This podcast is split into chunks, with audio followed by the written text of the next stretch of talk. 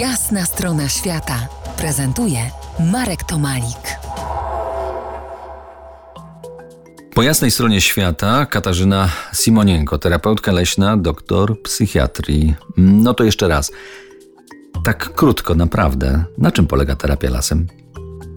Na uważnym spacerowaniu w lesie przy wykorzystaniu naszych wszystkich zmysłów i nabyciu w tu i teraz z przyrodą. Bardzo prosta sprawa, e, natomiast dzięki temu, że my możemy sobie pozwolić na e, bycie w przyrodzie na 100%, zaczyna nam zupełnie inaczej reagować ciało i mózg. Ja tylko kilka takich może krótko medycznych przykładów przytoczę, co się z nami dzieje. E, reguluje nam się ciśnienie krwi i tętno, czyli nie koniecznie obniża, nie musimy się bać, że zemdlejemy, ale nam się normalizuje. E, obniża nam się poziom kortyzolu, czyli hormonu przewlekłego stresu i adrenaliny, która nam rośnie w e, stresie ostrym. E, reguluje się metabolizm kory mózgowej, czyli nasz przemęczony mózg zaczyna odpoczywać. Układ współczulny, który jest non-stop pobudzany, jak jesteśmy zestresowani, przebodźcowani, zaczyna się troszeczkę wyciszać, natomiast włącza się układ przywspółczulny. Z czym to się wiąże? Z tym, że na przykład lepiej radzimy sobie z poziomem cukru. I dzieje się tak dlatego, że las jest mm, takim ekosystemem, który dąży do tego, żeby gatunki w nim były zdrowe i stabilne. Bardzo prosta sprawa, a jednocześnie mnóstwo dobrze zbadanych, bo to jest ważne, to nie jest ezoteryka, to nie jest e, filozofia, to jest e, nauka, bardzo dobrze zbadanych korzyści dla naszego zdrowia.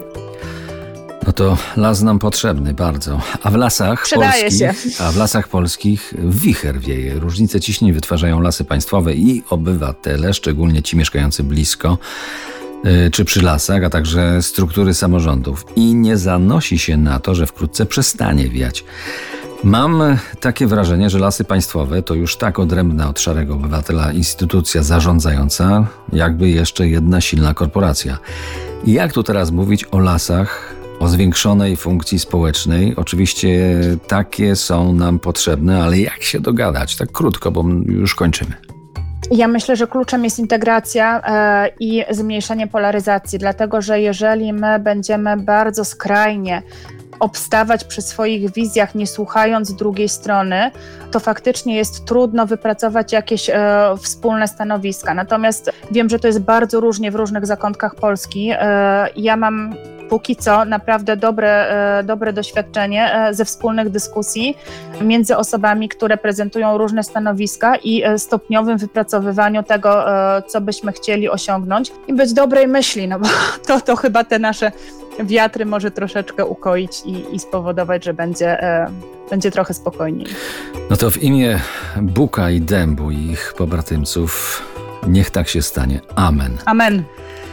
Przypomnę, moim gościem była dr Kasia Simonienko, autorka trzech książek dotyczących korzystnego wpływu lasu na zdrowie, lasoterapia, nerwy w las oraz terapia lasem w badaniach i praktyce. Z zawodu psychiatra, z zamiłowania terapeutka leśna. Poszukajcie na fejsie terapia lasem albo e, foresttherapy.pl. Dziękuję Ci, Kasiu. Bardzo dziękuję za tę rozmowę, a Państwa zapraszam do przyrody. Nie tylko czytamy w internecie, przede wszystkim zanurzamy się z uszami głęboko. To ja już wchodzę. Mam blisko. To była jasna strona świata w RMF Classic.